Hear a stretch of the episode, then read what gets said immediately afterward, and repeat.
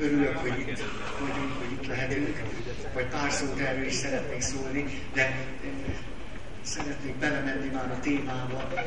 Minden esetre azért volt egy nyarunk, remélem jól sikerült nektek, remélem, remélem. Milyen jó volt, hogy sokakkal, sokatokkal együtt is voltunk. A bajaiakat üdvözöljük! Hurrá, baja!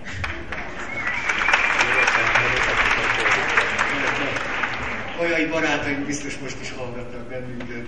Nagyon köszönjük nekik a nyarat, és természetesen hát minden segítőnek, egész természetesen.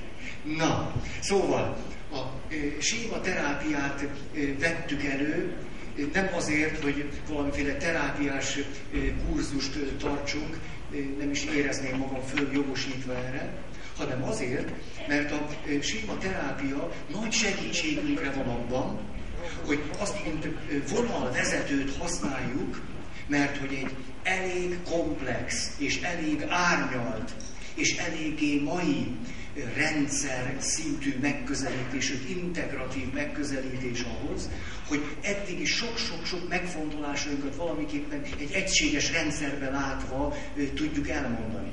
És ráadásul ugye az a célkitűzésünk, hogy egy picit megértsük magunkat, hogy együtt érezzünk magunkkal, és aztán valamiféle cselekvési lehetőség birtokába jussunk, hogyha az a tapasztalatunk, hogy sok mindent kipróbáltunk, de valahogy mégsem vagyunk jól.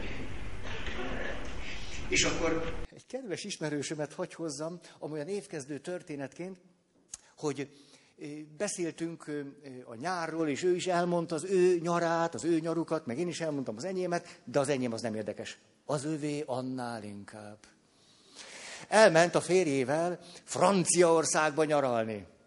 És aztán, ahogy neki lódultak, és majd kiemelem a fontos, jelentős pillanatokat, a, egyikük, aki vezetett, mondta, hogy te akkor kapcsoljuk be a GPS-t, nézzük, mert innen már én nem nagyon ismerem az utat.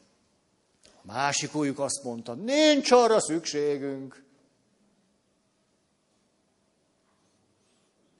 Ugye van elérhető valamiféle útmutatás, de nagyon gyakran az első gondolatunk az, hölgyem már nekem minek? Hölgyem már megy ez? Nem kell. Na, akkor mentek, kezdett gyanús lenni, hogy nem jó felé mennek. Akkor ilyenkor szokott lenni egy jó ötletünk. Ugye ilyenkor még lelkesek vagyunk, és nagyon jó ötleteink vannak, és itt is ez megtörtént, és azt mondta az egyik őjük, direkt nem mondom, hogy férfi-nő, mert nem ez az érdekes, Ugye, milyen, most aztán a, a széles attribúciók megjelentek, most kíváncsi lennék ki, gyorsan x hogy ki x most nőt, ki x férfi. Minden esetre az egyik őjüknek lett egy remek ötlete, és azt mondja, te akkor szerintem itt menjünk fel az autópályára, mert az autópályára fölmenjünk, egy kicsit hosszabb, de hát sokkal gyorsabb, és akkor szinte ugyanott leszünk, mint ahogy gondoltuk. Fölmentek az autópályára, de az idő csak telt múlt, és a szorongás nőtt. És akkor egyszer csak egy tábla megjelenik, Lion lehajtó. Úgy az egyik őjük nézi a térképet, azt mondja, az nem lehet.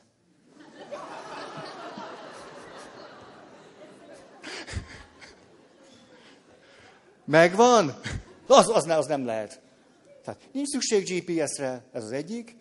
A másik, hogy van egyik, is vannak jó ötleteim, hogy hogy kell csinálni. És amikor jön egy némi segítség, hogy ez most már pont a másik irányba van, az ne, te hű, de, hű. Ha itt ülök már egy órája, látom, erre megyünk. Na és akkor egyszer csak Lionon túl elkezdett a másik oldalon lemenni a nap. Ugye ez egyik őjüknek föltűnt. Szóval, na akkor végül, végül, végül kiderült, hogy teljesen össze-vissza, tik-tik-tik-tik. És amikor úgy kiderült a GPS-ből, hogy hol vannak ahelyett, ahol gondolták, hogy vannak, és ahova szerettek volna menni, akkor egyszer csak az egyik őjük részéről a következő mondat hangzott el. Na, hogy a búbánatba kerültünk ide? Arra gondoltam, lehetne ez az idei év mottója. De akár erre a keddi alkalomra vonatkozóan is, tulajdonképpen mit keresek én itt? Na, álljunk csak meg, mi, mi, mit vagyok én itt? Tehát, hogy a búbánatba kerültem én ide?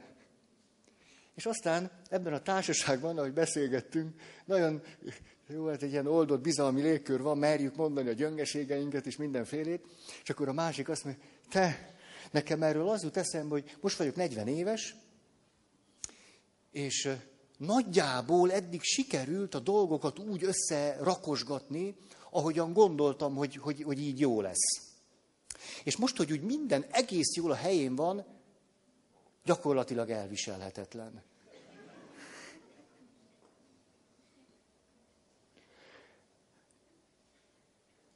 Hogy összerakosgatjuk lépésről lépésről, hogy gondoljuk, hogy jó lesz, és nem az, hogy nem tudunk benne élni, vagy nehéz, élhetetlen. És hogy a búbánatba kerültünk ide. De ez, hogy egy történt ez meg velünk. És ide most akkor menjünk, menjünk, menjünk a témánk felé, de kérdésekre kell válaszolnom, nem felejtettem el. Mert 11-et beszéltünk át múltkor, és nagyon nem hagyhatom így, hogy ti kérdeztek, most direkt eljöttetek ide, és akkor én meg csak séma. Hát. Úgyhogy kérdések de egy picit, hogy, hogy hangolódjunk. Hogy akármennyire is fájó számomra ez a fölismerés, nem tudom eltávolítani magamtól azt, hogy tulajdonképpen amióta egész szabadon a választásainkkal ki tudjuk fejezni azt, és meg tudjuk élni, hogy tulajdonképpen hogy is gondoljuk, hogy, hogy az jó, és persze aztán tíz rájövünk, hogy hogy, hogy hogy kerültünk mi ide, hogy tulajdonképpen Minél sebzettebbek vagyunk, és mindenki sérült, mondom ilyen kedvesen, tulajdonképpen nyilvánvalóan a sebzettségeinkből indítatva is keresünk társat. Ugye hát ez a nagy témánk. Hát miért pontot ne számítana a sebzettségünk? Pontot nem mindenhol, de ott nem. Ott lennénk pont, nem tudom milyenek, dehogy is. Ott még ráteszünk két lapáttal. Tehát már eleve a sebzettségeinek szabad, folyást engedünk, úgy, úgy találunk párt, vagy úgy nem találunk párt. Vagy úgy érjük be valamivel, ami tulajdonképpen nem is jó nekünk, már. Hm. Akkor utána a sebzettségeinkből adódóan csináljuk azt, amit csinálunk. Akkor egyszer csak eljutunk oda, hogy na, szakítsunk, itt vége, ez élhetetlen, tűrhetetlen akkor aztán ugyanúgy adott esetben gyógyulatlanul keresünk egy következőt, és csináljuk, és hogy nagyon nagy teret kaptak a sérüléseink. Ezt szeretném mondani. Mert még 50-100 évvel ezelőtt is egy olyan kultúrában éltünk, ahol a kultúrának szabályai, hagyományai, normái és egy csomó minden, tulajdonképpen, ha tetszett nekünk, ha nem, egy valamiféle, és valamiképpen egy hosszú távú és sok szempontos életmodellt vagy stratégiát, hát néha erőltetett ránk, néha...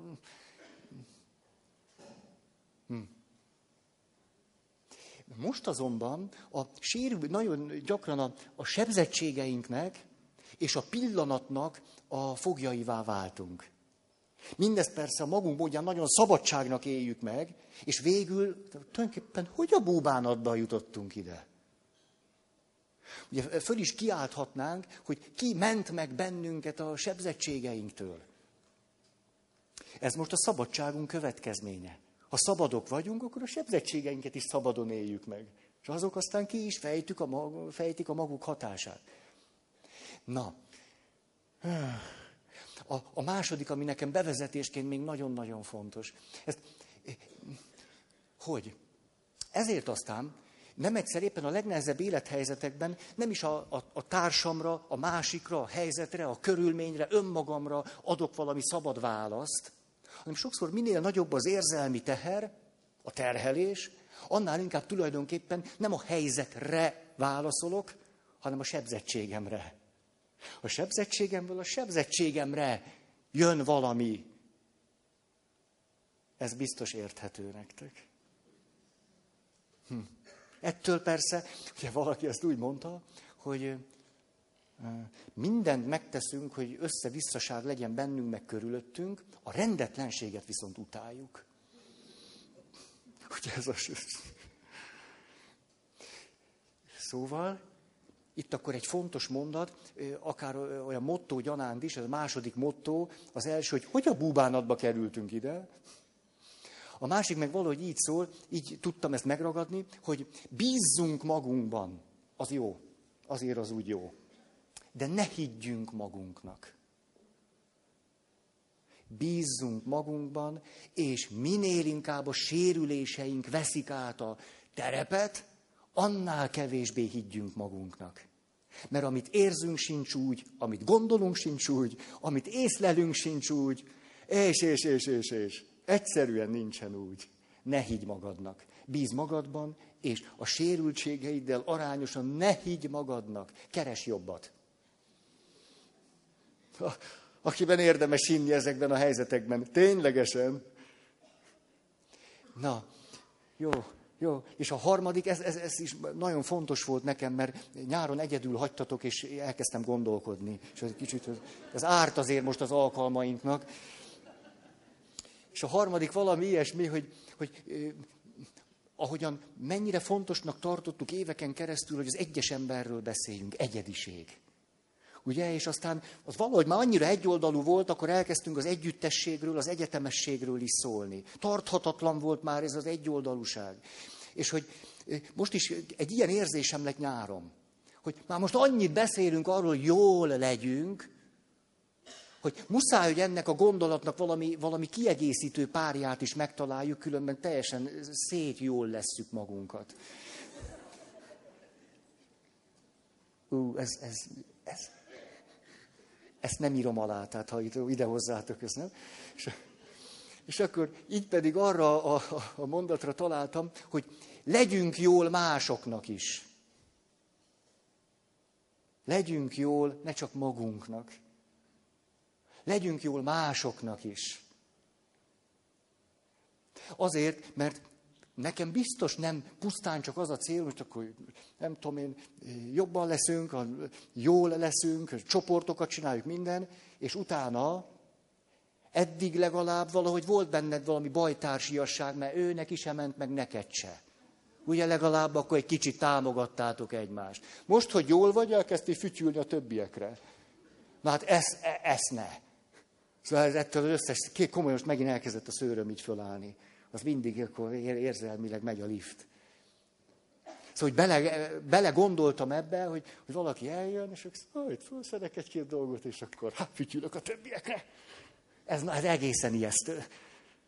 Na, tehát ezt így fogalmaztam meg ebben a mondatban, hogy legyünk jól másoknak is. Jól van, befejeztem. Na nem teljesen. Jöjjenek a kérdések. Na, igen. Ne kapkodj, Feri. 13. kérdés. Ott tartunk, hát remélem, az első 12 megvan. Aszimmetrikus kapcsolatban élek, én jobban szeretem őt, mint ő engem. Sokszor lepattanok róla.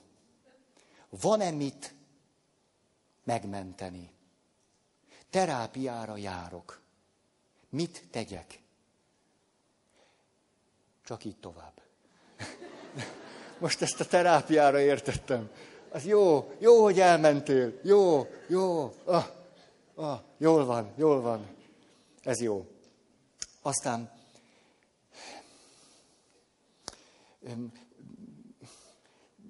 úgy hatott rám az őszintesége a kérdésnek.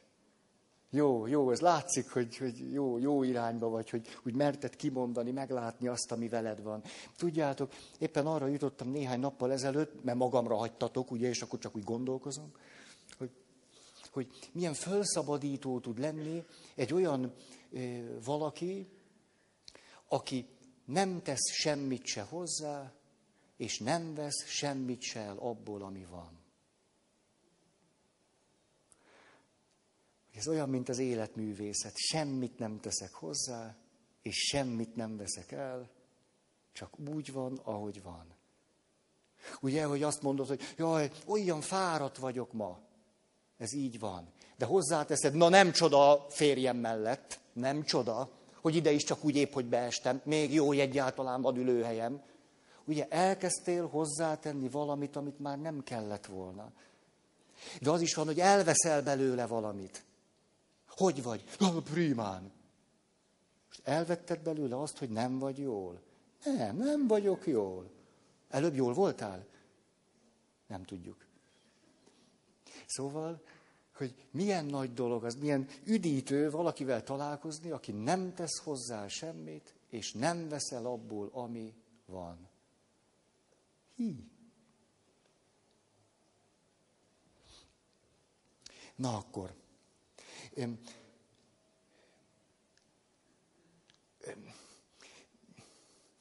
Azért örülök, hogyha valaki kér segítséget. Mert ténylegesen van az úgy, hogy elviselhetetlenek leszünk magunknak. Tulajdonképpen erről van szó. Elviselhetetlen leszek saját magam számára. És rengeteg hosszú ideig próbáljuk ezt át, át, áttestálni. Ha te másmilyen lennél, nem lennék így. Ha te így, ha te úgy. És nem veszek el belőle semmit, és nem teszek hozzá semmit, azt mondom, tulajdonképpen nehezen bírom magam. Tulajdonképpen így, ahogy vagyok, így, hát ez nem jó. Ezek nagyon, nagyon életre való mondatok. Se hozzá nem tettünk, se el nem vettünk. Jó. Következő. Nem békét hozni jöttem a földre, hanem kardot szembenállást. Idézte valaki a Szentírást, hogy ez mi.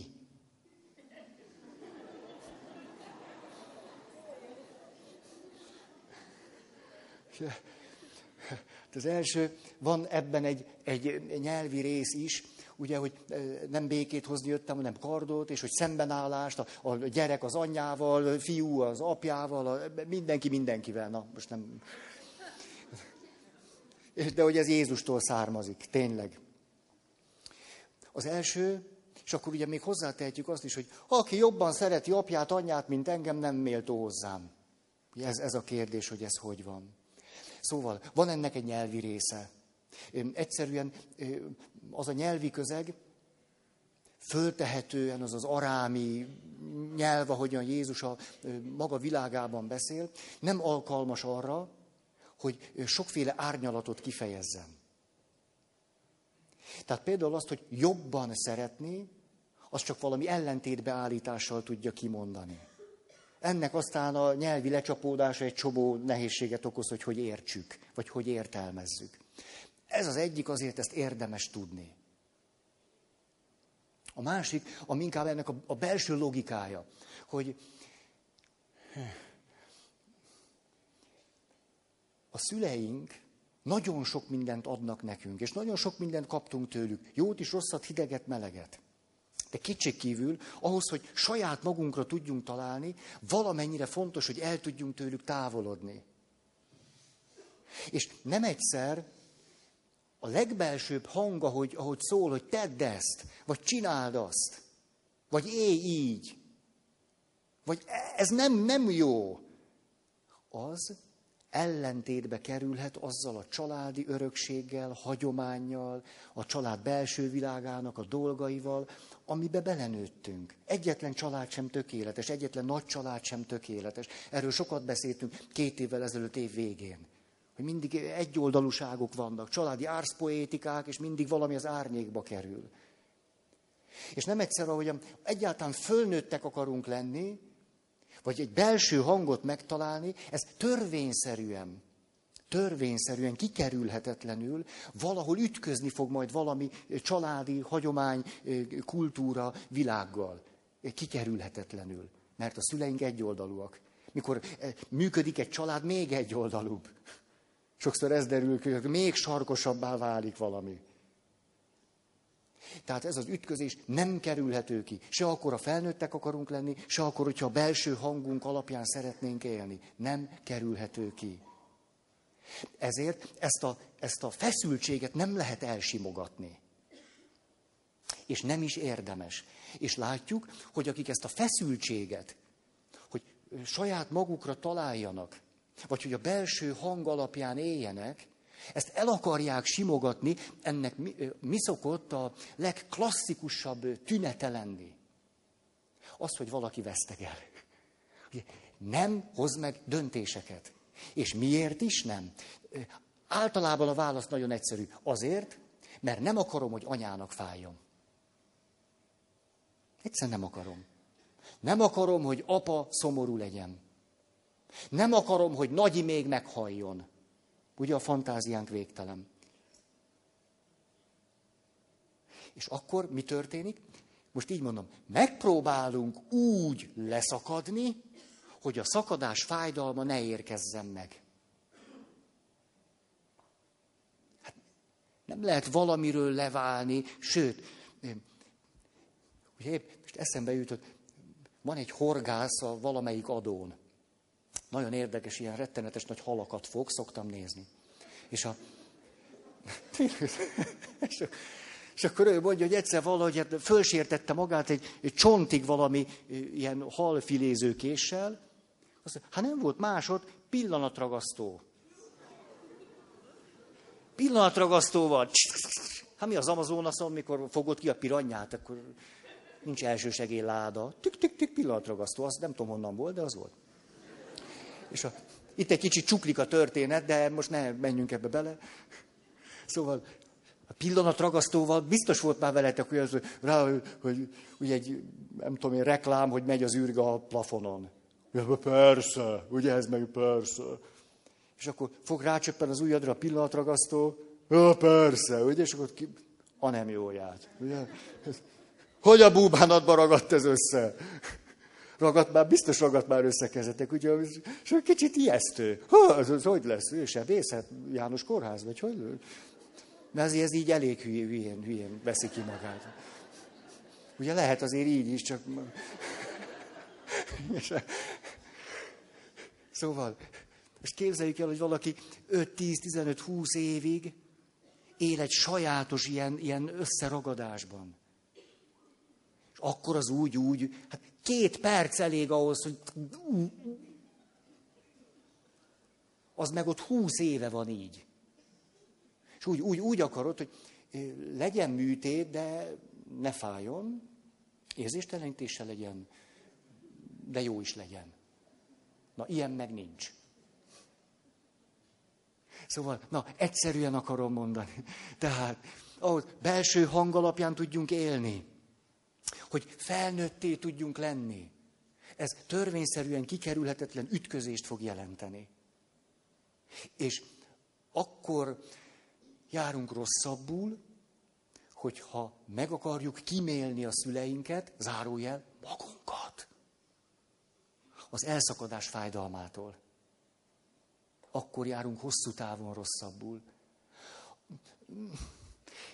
Na, és akkor ide mondanék még, most ellenkezés, meg...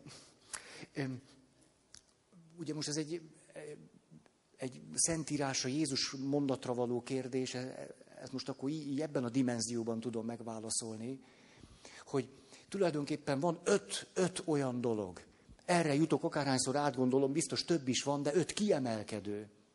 Ami akkora érték, hogy azokra hivatkozva hihetetlen sok embertelenséget követtünk már el. Nyilván megválogatjuk, hogy mire hivatkozva tesszük ezt. Az első, csak ugyan ilyen lazán, aztán picit mindegyikről, a családomat szeretem, én csak a családomat szeretem. Én csak a munkámat végeztem. Én csak a hazámat szolgáltam. Én csak a vallásomat gyakoroltam. És végül én csak az életemet akartam föntartani. Ha ezeket így kimondom, mindegyik gyönyörű, nem? Munkámat végeztem, családomat szerettem, a vallásomat gyakoroltam, élni akartam. Gyönyörű szépek, melyikünk merne ellenvetni ezeknek. Igen ám, de Jézus mondásait föltár valamit, ami tulajdonképpen karcos nagyon. Nem csoda, hogy, hogy az egyházon belül is tulajdonképpen nagy lavírozás folyik.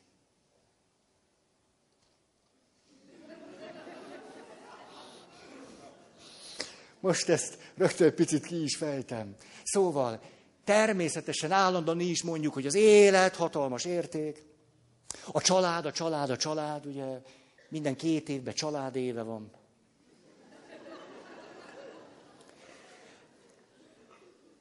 Aztán a hazaszeretet, és bevisszük a templomba a nemzeti lobogót, kettőt is, és a többi, és a többi. Ugye a munka becsülete, tisztelete, dolgozni, aki... Na.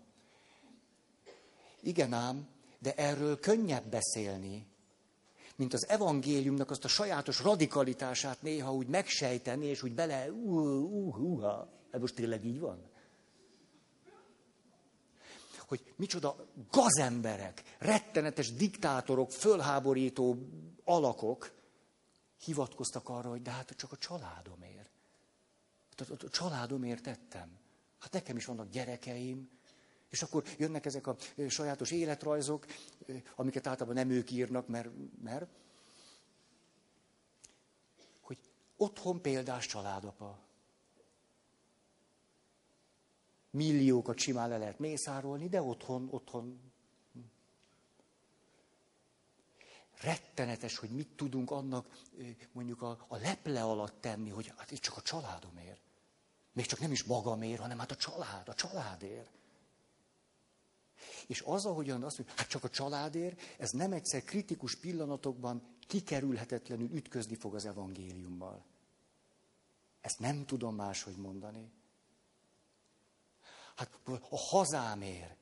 Most nem akarok aktualitásokba belemenni, ne, ne, ne, nem érzem jól magam, hogy mindenhez hozzá akarnék szólni, ami éppen történik.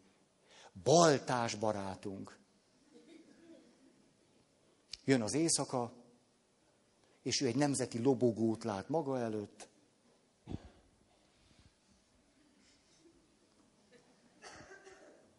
Nemzeti hőssé válik. Egy totál abszurditás. Hogy egy teljesen brutális gyilkosság fölveheti ezt a köntöst, hogy a hazámért. Tudjuk, hogy, tudjuk, hogy ez a nyomorult fiatalember Végig kellett, hogy nézze a szüleinek a brutális kivégzését. Ezt remélem tudjátok. Ez nem úgy van, hogy valaki fölébred, és azt hiszem, most levágom valakinek a fejét. Ez ritka. Az annál gyakoribb, hogy ez a nyomorult kisrác gyerekkorába látja, ahogyan brutálisan megölik a családját. És akkor lehet találni egy szempontot, ami mögé az összes földolgozatlan sérelmet, romboló igazságérzetünket, fájdalmunkat, traumatizáltságunkat, mindent ugye alá lehet tenni. Ugye? Ez pedig akkor lehet a hazaszeretet.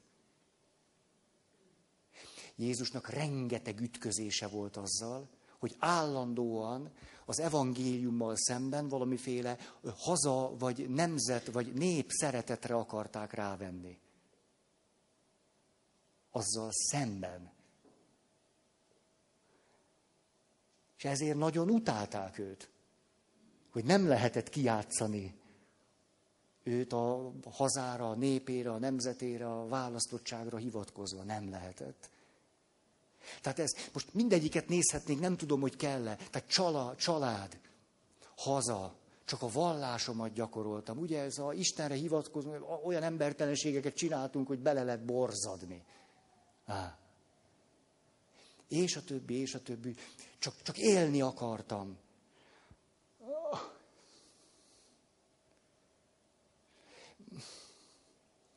Ugye nem kell ezt, ezt hosszabban mondani. Tehát amikor Jézus azt mondja, nézzétek, néha bizonyos dolgokat nem lehet elsimogatni. Simogathatod nyugodtan, egyszerűen csak korrumpálódsz. Simogass nyugodtan, és elkurvulsz. Nem tudom, olyan lelkesítő vagyok ma. Egy kicsit. Térjünk is át valamivel. Érthető? Na. És a. Ez hogy is van? Hát valahogy így.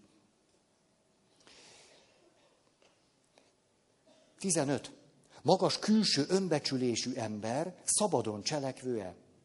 ha csak nagyon erős külső önbecsülésű, akkor nem. És nagyon nagy kérdés, hogy ez a nagyon magas külső önbecsülés hogyan, hogyan mozgatja őt. Ugye vannak, akik egészen sikermániások lesznek, siker, hírnév, őrületük van. Na nem kapják meg a mindennapi zanzimanzizást, e, egészen elfogynak belül. És akkor az mire visz majd minket? Tehát ez a siker, hírnév, és akkor már birtoklás, és akkor... Tehát klassz dolog a külső önbecsülés, hogyha más kiegészítő értékek is hozzá tudnak járulni. Mondjuk valami erkölcsi tartás. És akkor bizonyos dolgokban nem megyek bele azért, hogy, hogy rólam szóljon. Ez rendben van. Tehát önmagában a külső önbecsülés Miért nehéz ez? Miért nehéz az, hogy csak a külső önbecsülés van? Mert a külső önbecsülésünket nagyon furfangos módon is meg tudjuk erősíteni. Például egy társkapcsolatban mindig nekem kell, hogy igazam legyen. Ez egy klasszikus. Mindig. Nekem érezni kell, hogy enyém az utolsó szó. Kedves ismerősömek vitatkoztak a vonaton. Miért van az, hogy mindig tiéd az utolsó szó? Nem mindig az enyém.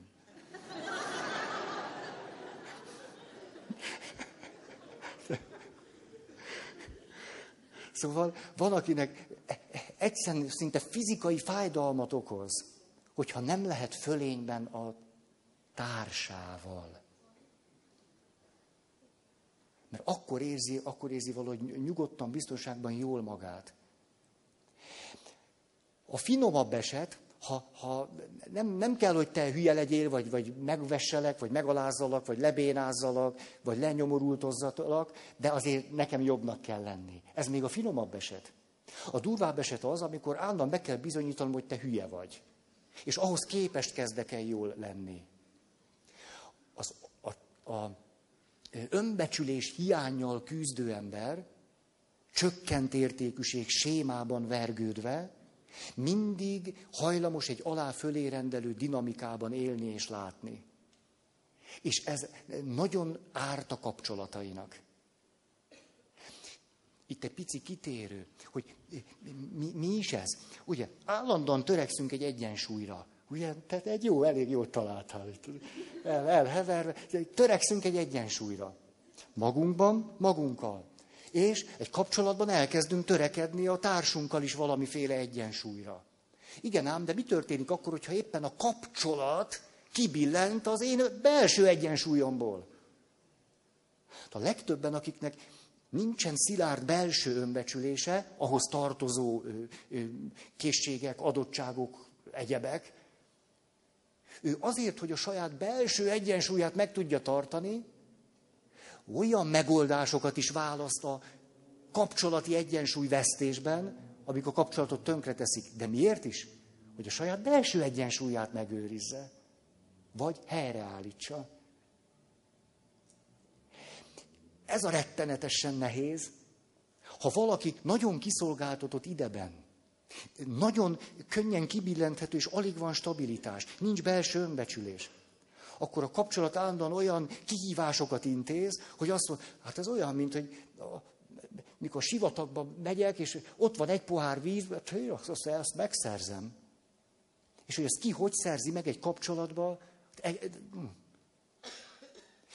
És ugye, amikor jobban leszek, akkor lehet, hogy jön egy bűntudat, vagy jaj, most miért csináltam, jaj, bocsáss meg, hogy lehettem ilyen hülye, de ennek nincsen vége.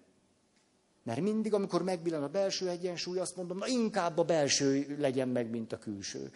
Fordítva is lehet, már a kapcsolati egyensúly. De valaki, egy olyan, mondjuk egy ilyen jó kislány, egy olyan hangolódós, és hogy hangolódsz, és hangolódsz, és, és akkor érzed, hogy a társadnak egy picit a, nő így a, a, a szemöldöke, júj, ma arra is próbálsz ráhangolódni, hogy nő a szemöldöke, mi lesz a következménye hosszú távon? Elveszted a belső egyensúlyod. Ugye, és akkor egyszer csak fölébredsz egy reggel, és azt mondod, hogy a búbánatban vagyok ilyen? Egyáltalán. Ki is vagyok én? Mert azt, hogy a társamnak a szemöldöke hogy nő, azt tudom. De én hol vagyok, kezi csókolom. Tehát azt akarom ezzel mondani, hogy amikor borulékonyak vagyunk, akkor sokszor akarva akaratlanul egy döntési helyzetben találjuk magunkat. És vagy mi vesztünk, vagy a kapcsolat. Mert valamelyik egyensúlyt megpróbáljuk megtartani, és nincs még annyi stabilitásunk, például, például, hogy jön egy érzelmi teher, te neked rossz napod van, rossz kedved van, bebeszólogatsz, egyik beszólás, másik beszólás, harmadik. Nekem van egy belső stabilitásom, önbecsülésem, akkor azt el tudom kezdeni hordozni. Adhatok egy visszajelzést, ugye az nem, hogy az, nem, az is egy visszajelzés, de nem, nem erre a fajtára gondolok, hogy te mi, mi van ma veled? Hogy a harmadik olyat vágtad oda hozzám, de nem is, nem is szoktál ilyet tenni. Mi van? Ugye ez egy, ez egy egész épeszű visszajelzés. De hogyha én borulékony vagyok, már az elsőre visszarugok. És ettől általában a helyzet elmérgesedik, és teljesen... Tehát az önbecsülésnek, a belső egyensúly tartásnak, és ez egy érzelmi teherbírást jelent. Hát erről sokat beszéltünk. Enélkül az érzelmi teherbírás nélkül, ajjajjajjajjaj. De az érzelmi teherbírás valaminek a következménye. Annak, hogy jól vagyunk, és annak a következménye, hogy megszilárdultunk belül. Ezért bizonyos helyzeteket bírunk. Aztán arról lehet beszélni, megbeszélni. Ez ugye érthető. Ezért egy társkapcsolatban, ezt ugye még a veszőparipám, mindig van saját rész. Mindig. Amivel nekem kell valamit kezdeni. Olyan rész mindig van. Úgyhogy ha éppen a társad nincs kéznél, hogy szíd, akkor esetleg erről is egy picit el lehet. Jó? Haha. Néztétek az olimpiát? Ó. Oh. oh. Hát nekem van egy jó tévém, ugye?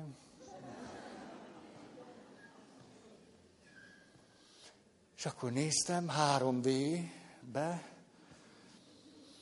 Hát két hétig ott ültem.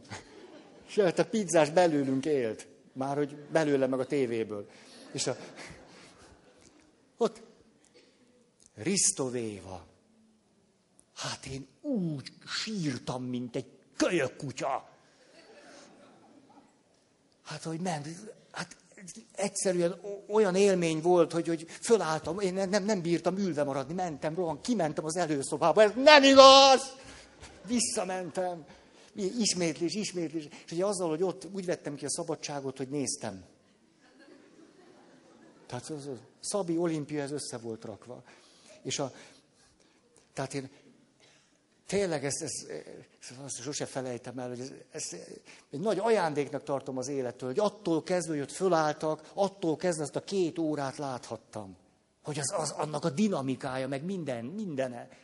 És az, hogy valaki jön, és akkor nem úgy, nem úgy nyúl be a célba, hogy, hanem még egy karcsapás, és akkor így hátulról, így nesze neked időmérő tábla, Puff. Nézzétek meg, az amerikai csaj az úgy idő tornázott. Ez nem torna, kérem, hosszú távú úszás. És én hát ne, nem ismerem ezt a Risto Vévát, de hát nagy, hát szóval nagy tisztelője lettem.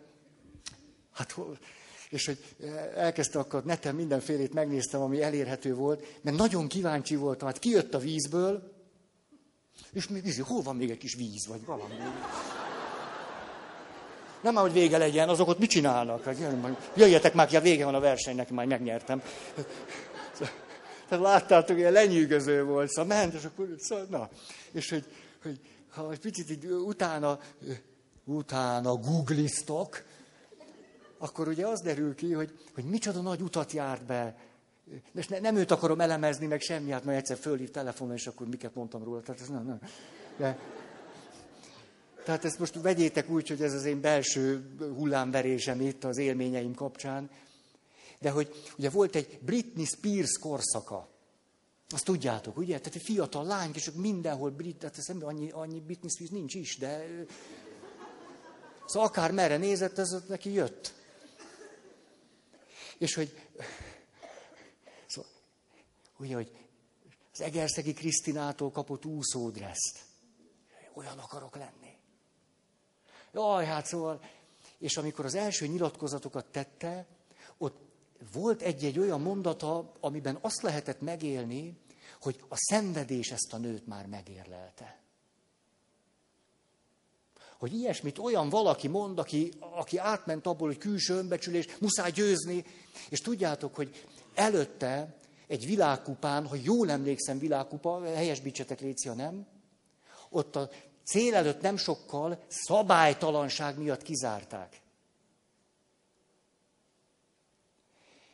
És akkor azt nyilatkozta az olimpia után, nagyon köszönök mindenkinek mindent, és mondta is, hogy a városnak, ahol... És tulajdonképpen nagyon javamra vált az az igazságtalan kizárás. Igazságtanul elvettek tőlem föltételezhetően egy győzelmet. Ez nagyon javamra vált, mert még éhesebb lettem. Ugye a külső önbecsülés az, akkor nyerni minden áron. Volt az a, a korcsolyázó nő, amerikai.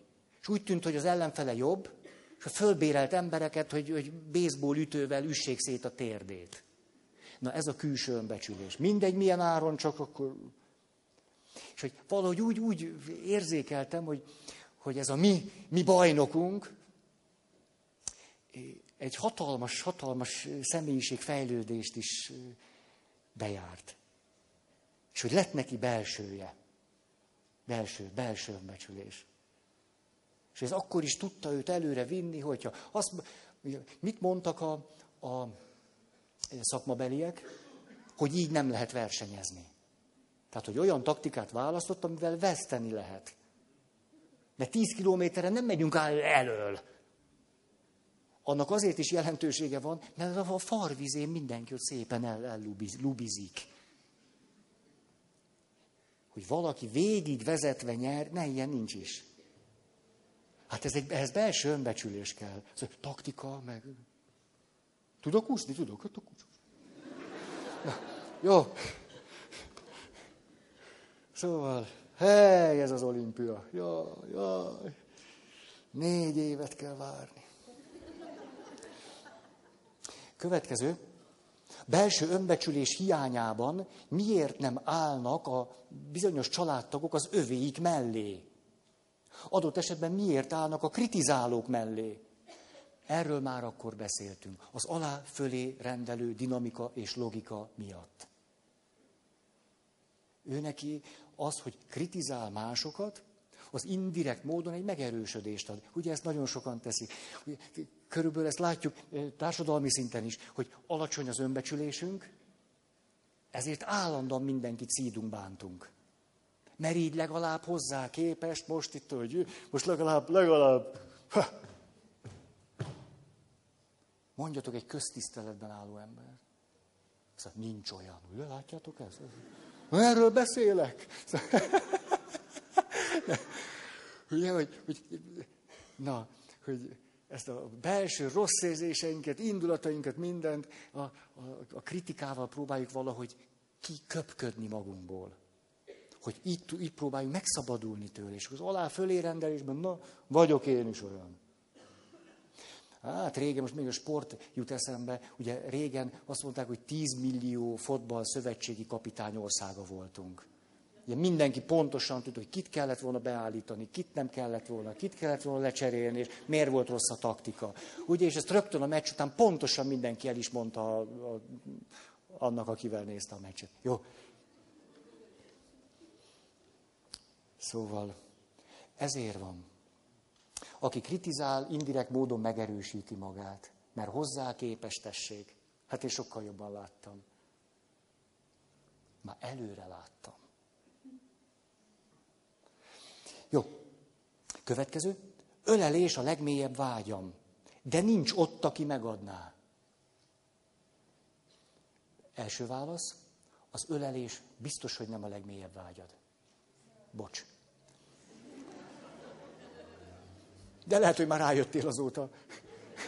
Persze, jó, tudom, jó, jó, tudom. Most miért kellett így mindenki előtt? Az önbecsülés nem a legmélyebb vágyunk, vagy mi az ölelés nem a legmélyebb vágyunk. Na, majd erről is akarok beszélni, ugye ezek az elszólások. De, de tényleg az önbecsülése. Most mi is akkor becsülöm magam, és akkor mi van? Ugye ez az, hogy hát jó, hát akkor becsöd magad, és akkor ebből szülessen meg valami. Ugye? Hát most csak úgy becsöd magad, ez nagyon szép, és akkor vegyél hat tükröt, minden, és akkor nézd magad, hogy tessék.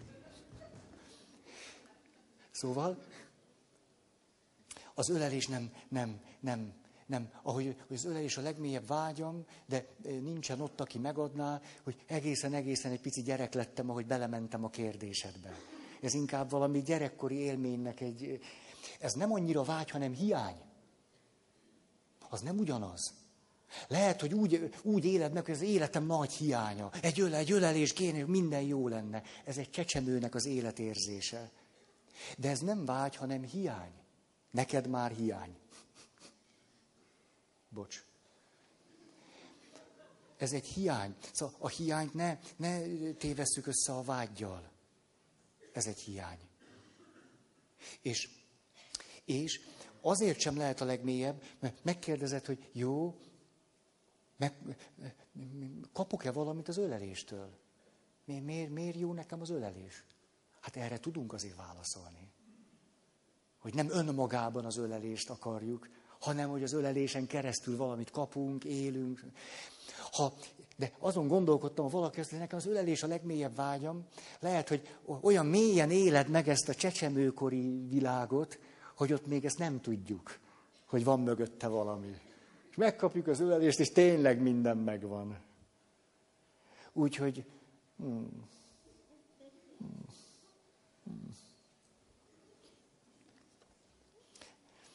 hmm.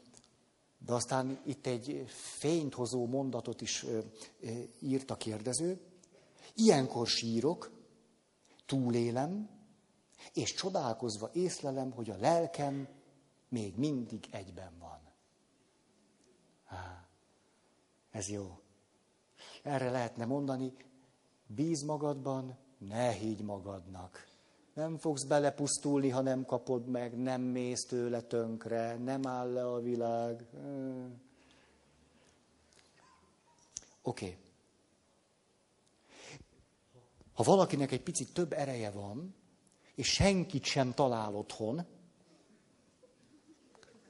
a tévé megvan, akkor azért két valakihez mindig fordulhatunk. Ha, ha már egy picit is észnél vagyunk. Azért az nem olyan nagy dolog. Az egyik a felnőtt énünk. A másik a szülő énünk. Ezzel a kettővel ilyenkor lehet egy picit beszélgetni. Ugye a felnőtt énünk el, megbeszéljük, hogy tulajdonképpen igen, nagyon vágyom az ölelésre. Igen, jó, az a gyerekkori dolog, igen, jó, attól még fáj, igen, tudom, az érthető is. Á, de majd beledöglök, te ne legyél ilyen okos. Ha nem, nem azért mondtam, én nagyon... Így elbeszélgetünk, egész el is álmosodsz, és akkor már nem is olyan izgalmas. És akkor, mikor ezt, hogy jó, kicsit már, hogy a realitásba hoztad magad, a felnőtt én elmondta, amit ő tud, akkor egy gondoskodó szülői ént megkeresel magadban. Nem mondd már, hogy nincs. Ha már simogattál, meg gyereket van. Azt mondja, na, hát mit csináljunk ezzel a kis pöttöm Ferivel? Hát én is úgy kezdtem. Na, működne. Azt mondja, figyelj, hozok neked tejet. De, de, de, de, de. Mit szeretnél? Egy ölelést! Na, hagyd abban, ezt már, le, ezt már lemecseltük. Ugye, ez, jött egy valós történet, hát ez, ez drága. Hát, még nem mondtam el. A, jött a család, ó, tudom is, ki mondta. Hmm.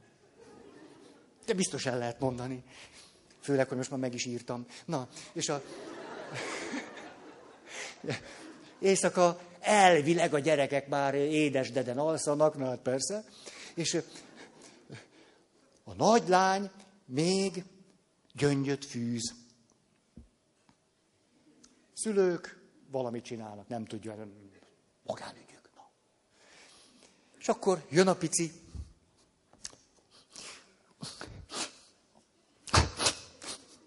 Kakajót kéjek.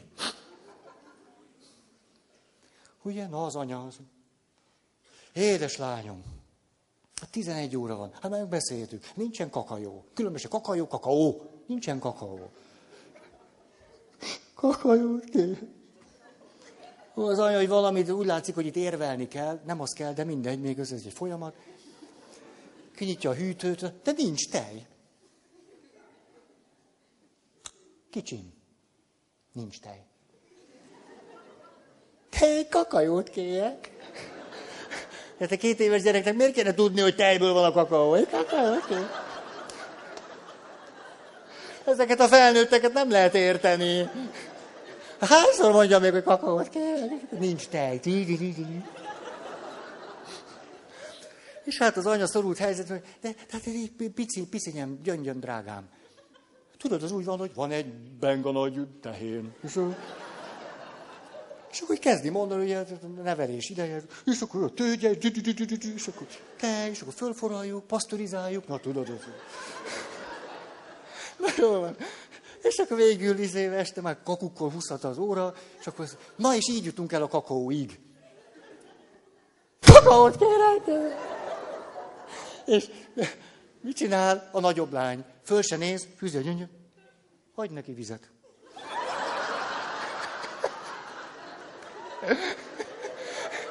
És,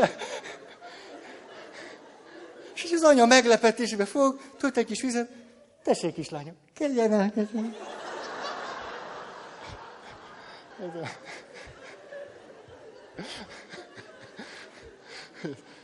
Hát az ölelésről ennyit. Tényleg ölelés kell? Jó van, jó van. Szóval erre mondtam, ugye négy hónappal ezelőtt, mert nem, nem jöttök, nem jártok, csak hébe-hóba, hogy vegyél egy puha párnát, meleg paplant, még puhább löpödőt, és akkor úgy hengeredj bele. Na, nincs kakaó, jó lesz a víz is. Szóval másnap fölébredsz, szóval mégiscsak vagyok. Na, jó. Nézem az időt, haj, haj. 19. Súlyosabb pszichés betegség van a családban, ráadásul nincs is pénzünk, mit tehetünk? egész bátran, na, a szőr. Egész bátran mondom nektek, hogy van egy nagyszerű intézmény, Tündérhegy. Jó intézmény.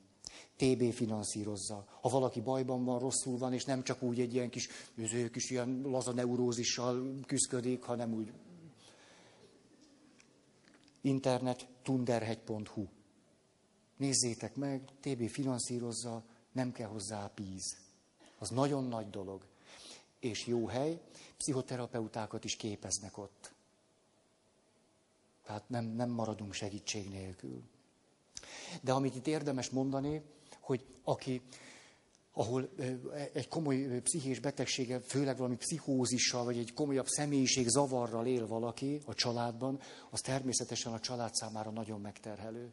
Rettenetesen megterhelő tud lenni, és sokszor erre a családtagok nem is látnak annyira rá, annyira bennük van az, hogy valahogy próbálják megmenteni ezt a családtagjukat, hogy egészen ők maguk is rámennek. Hogy nagyon nagy jelentősége van, hogy megfelelő segítség, és hogy a, a saját stabilitásomért is tenni valamit.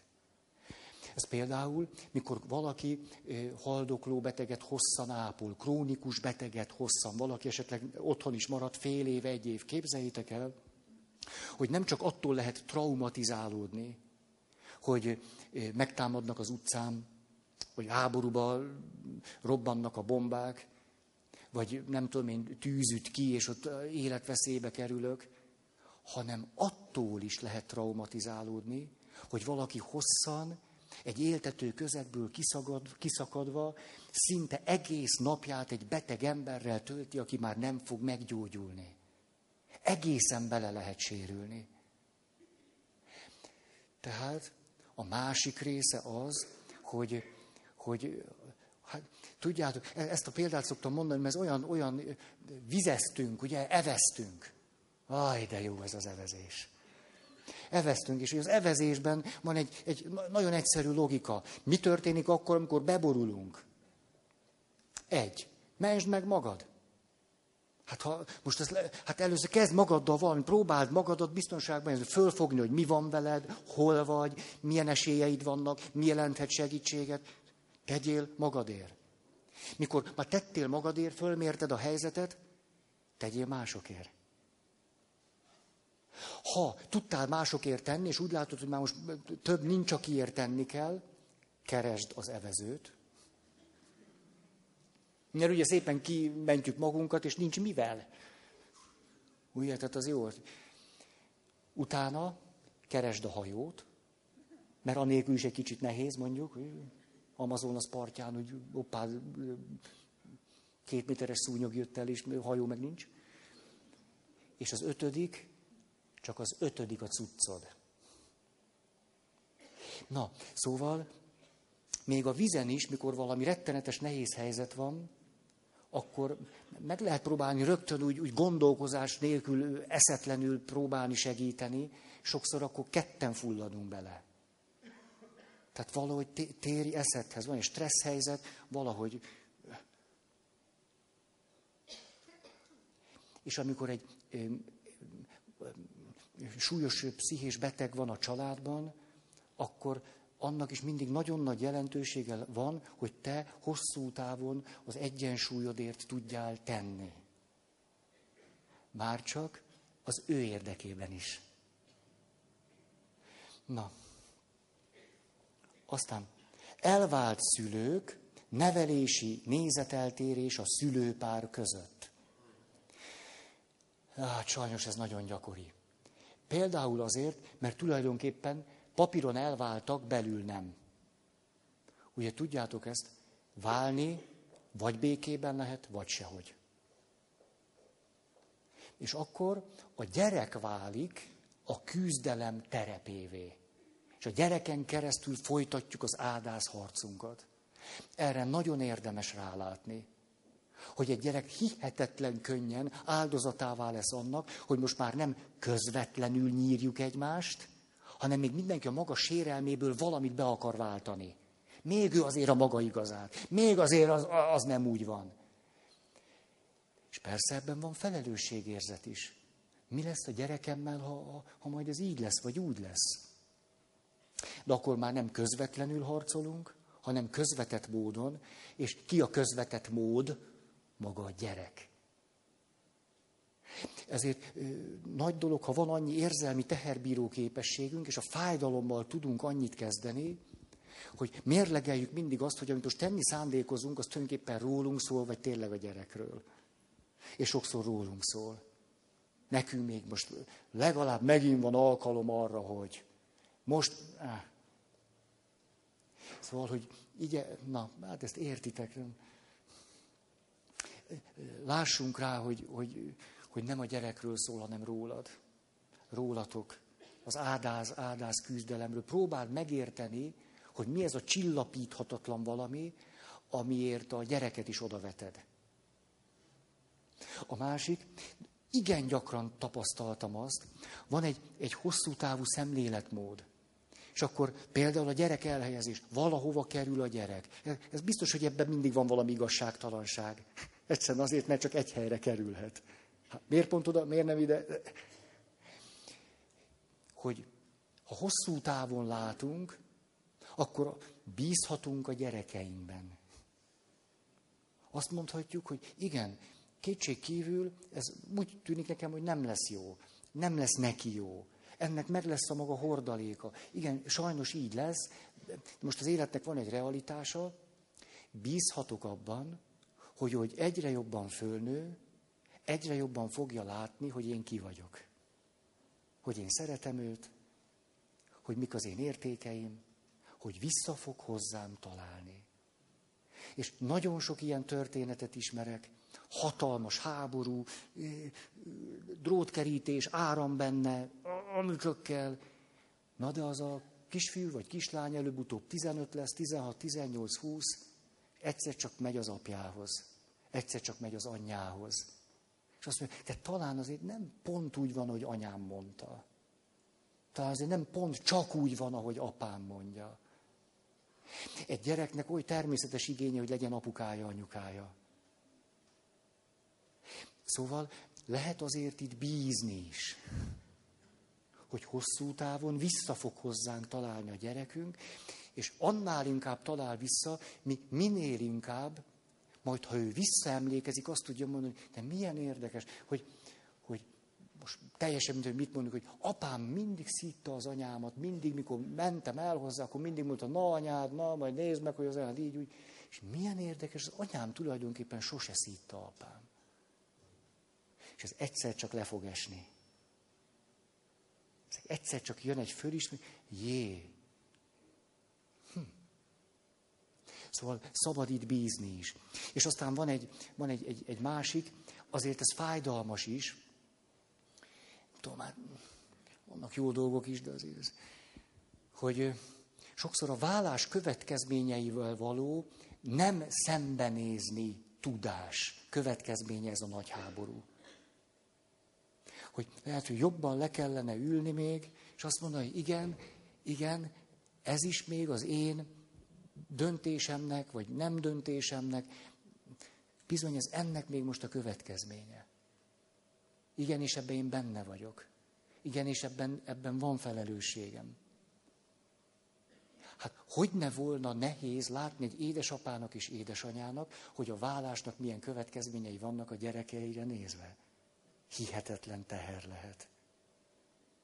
Hát nyilvánvaló, hogy van bennem egy csomó megértés és együttérzés azokkal, akik, akiknek ezt a terhet egyszer csak el kell kezdeniük hordozni. És nyilván nem ö, ö, jutunk el rögtön azokhoz az erőkhöz, hogy ezt a terhet a maga teljességében elkezdjük viselni.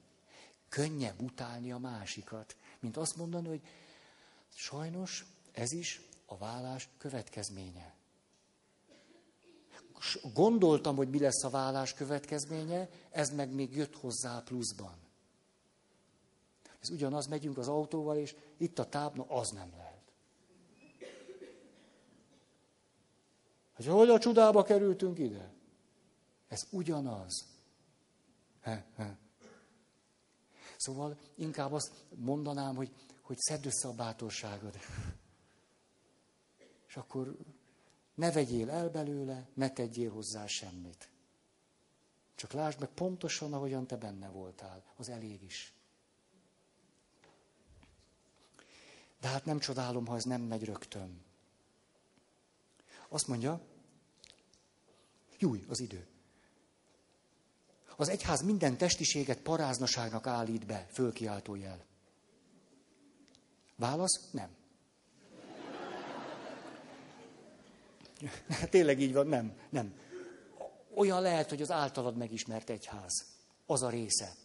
Én például nem, és én is az egyház része vagyok. Hm, milyen egyszerű. A, ugye itt éppen második János Pál pápának van egy olyan nagyon egyszerű, finom megkülönböztetés. Azt mondja, a vágyak nagyszerű dolgok, a rendezetlen vágyakkal azonban sok baj van. Ha ez valaki ez elért, akkor csókoltatom. Tehát nem a vágyjal van a baj, nem a testiséggel, a testtel, a rendezetlenséggel. Nagy különbség. Oké. Okay. Azt mondja, ha impotens a házastársam, Érvényes é az esküvő.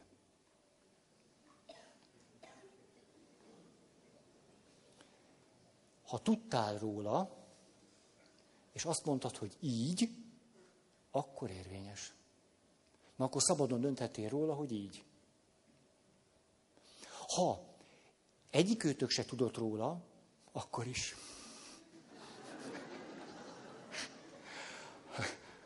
Ha akinek szexuális zavara van, és ő tudott róla, és nem mondta el neked, akkor nem. Mert akkor nem hozhattál szabad döntést, megismerve a házasság alapvető körülményeit, föltételeit. Igen. alkoholbeteg emberrel élek, mi a túlélési stratégia? Az első, tud magad megvédeni. Tudjál határt tartani.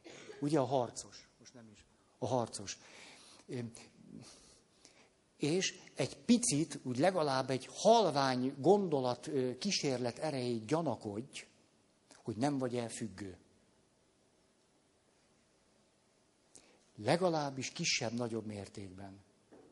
Ugye, az egy zavar, hogyha van egy függőségben szenvedő fél, és én pedig függőségben vagyok egy függőséggel bajlódó, sebzett emberrel, és nem tudok róla, nem tudok, nem tudok határokat tartani. Az is egy bötökség. Egy lelki nyavaja. Ezt fölismerni nem is annyira könnyű. Nem a fölismerés nem könnyű, hanem hogy ezt merjem fölismerni, az a nehéz. Hogy nem csak a házastársam problémája a problémám, hanem hogy én nem tudok határt tartani attól a házastársamtól, akinek ez a problémája. Nem ritka. Nem ritka. Hm. Ilyenkor, a, amit te tudsz tenni, az az, hogy megtanulsz határt tartani. Ha másért nem, ez egyébként embertelen nehéz tud lenni annak, akinek ez nem megy. Tehát ha nem megy, az is érthető. De ha másért nem, legalább a gyerekekért érdemes elkezdeni megtanulni. Mert ugyanis mondjuk egy olyan nő, aki nem képes határt tartani az alkoholbeteg apával, apától, nem tudja megvédeni a gyerekeit se. Tehát a gyerekeket kiszolgáltatja az apa alkoholbetegségének. Tehát ha másért nem, hát a gyerekekért. Hm. Azt lehet mondani, a, a, a kiszolgáltatott felet védeni kéne. Ha az egy határtartás, akkor határtartás. És itt az egy nehéz egyensúly, hogy valakinek nemet mondok, valakivel kapcsolatban tartok egy határt, és közben szeretem. A legtöbb ember ezt a kettőt együtt nehezen tudja. Tehát vagy szeretem, és akkor jó, hát akkor gyere, akkor ülj le, akkor nyisd ki a hűtőt, akkor aludj itt, ugye vagy ez van. Tehát ha szeretem, akkor nincs, eltűnnek a határok. Vagy pedig itt aztán van határ, és aztán szeretetlen vagy, mint két pokróc. De a kettőt együtt. Van határ, szeretlek. Van határ, szeretlek. Itt a határ, szeretlek. Ugye, és akkor, nem is szeretsz, ugye, hát elindulnak a játszmák. Hát ő, a hajléktalan szálon engem azért kiképeztek. Ugye áll a hajléktalan ember, jól be van állva, akkor bevittem. Hát az ajtó zárva maradt Pista bácsi. Üljön le fél óra. És akkor ugye visszamész, és amikor még kezdő vagy, akkor jaj, hogy, hogy, hogy lehet ezt a Pista bácsival megcsinálni? De ideg van, meg nyomorult ember. És... Tehát lehet határtartani és szeretni. Sőt, mindig jön egy pillanat, amikor a szeretet a határtartással fejeződik ki. Egyébként pedig az alkoholbeteg embernek arra lenne szükség, hogy végre legyen valaki, aki ezt a kettőt egyszerre teszi vele. Úgy egyébként ezzel tennénk neki jót. Mert ha nem tartunk határt, akkor gátlástalanul megy tovább. Hát nincs is semmi, ami megállítsa. Ha tartunk határt, de nem szeretünk, hm, honnan fogja venni a gyógyuláshoz az erőt? Vagy kiért, miért fog neki látni? Persze csodák vannak, úgy egyszer csak egy ihlet jön, van ilyen. Jó? Igen, igen. Tavaly nyáron meghalt a fiam. Mi a helye a gyásznak és a boldogságnak? Egy ilyen kérdés már olvasni is egy, egy, egy fájó dolog, nem, hogy valaki, hogy ebben van. Hát, következő gondolatok jutottak eszembe. Az egyik, hogy, hogy azért, mert valaki elvesztett valakit, aki nagyon fontos, még szabad élni. És még boldognak is szabad lenni. Hogy szabad. Tehát az első válaszom az az, hogy megengedheted magadnak, és nem szeretetlenség az elveszített személy felé, ha te most így mondom, nélküle merészelsz élni. Azután nélküle merészelsz még boldog is lenni. Ezzel nem árulod őt el. Azt a képet lehetne idehozni, hogy képzeld el akkor a fiadat, képzeld el ott van Mennyországban, és tedd föl neki a kérdést, hogy mond fiacskám, én itt vagyok, és úgy érzem, hogy elárullak, hogyha ha jól leszek, vagy hogy milyen, hogy mit szólsz te ehhez. Be, becsukod a szemed, elképzeled a fiad, ott van az Isten közelében, üdvözült, ragyog, és nehéz azt elképzelnünk, hogy a fiú azt mondja, hogy anyám, szeretném, ha elsorvadnál. Légy szíves, tarts ki. Már a boldogtalanságban. Ezt nehéz elképzelni. Az sokkal inkább, hogy a fiú ránéz az anyjára, onnan föntről, az anya itt van len, és azt mondja, anya, anya. Hát még, még a mennyországban is lehet egy kicsit jobb, ha te jól vagy.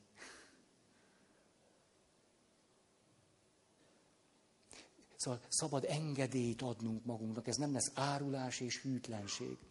A másik, hogy a realitáshoz az is hozzátartozik, hogy ne vegyünk el belőle valamit, ami pedig benne van, hogy azt gyanítom, de hogy, hogy nem vagyok se anya, se ezt nem éltem meg, úgyhogy csak ahogy, ahogy kívülről látom, és aztán az együttérzésből sejthető ez, hogy valószínű, hogy egy szülő elveszti a gyerekét, és ott egy megfelelő kapcsolat volt, ez egy életre szóló hiány.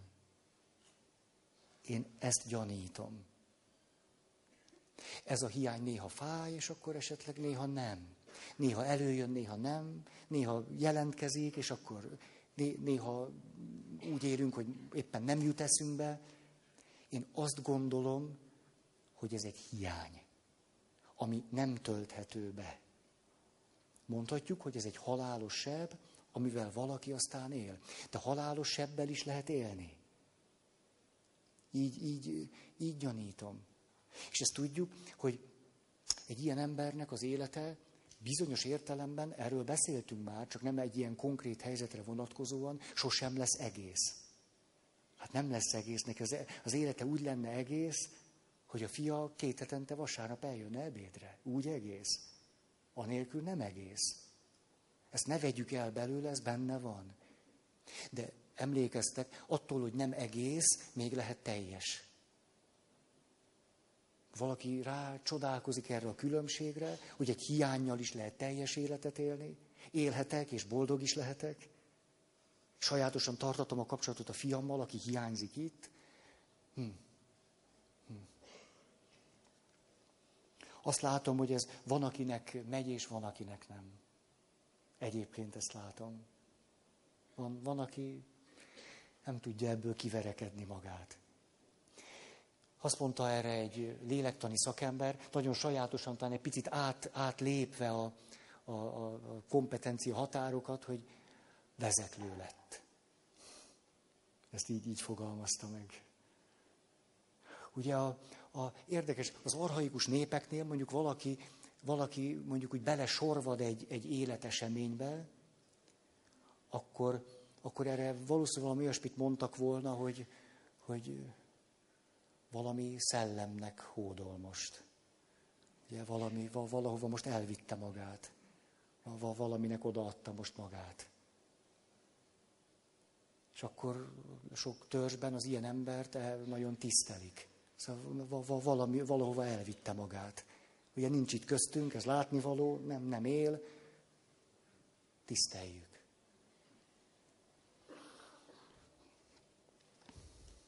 Aztán, de nincs aztán ne, emberek. Nincs aztán, be kell fejezni. Júj, már előbb is be kellett volna. Júj, júj, júj, júj, júj. Indultak a csoportjaink. Lát, láttuk, hogy már jelentkeztetek. A csoportvezetők közül jó páran úgy terveztük a múlt hetet, hogy mindenki itt fog állni, és szól két szót, két mondatot. De hát ez elmaradt.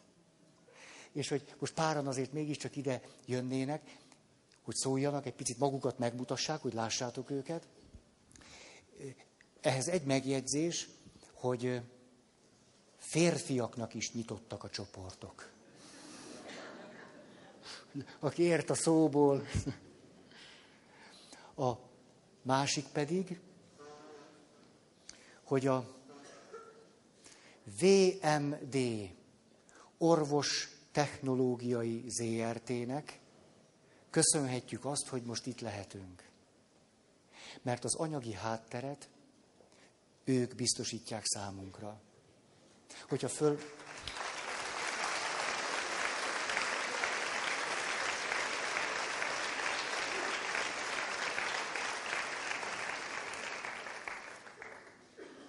Nagyon köszönöm a tapsot, így, így én is itt vagyok. És hogy ha fölmentek a honlapra, ott el is olvashatjátok, hogy ezt ő nekik köszönjük. A millenárisnak pedig, hogy kapunk helyet.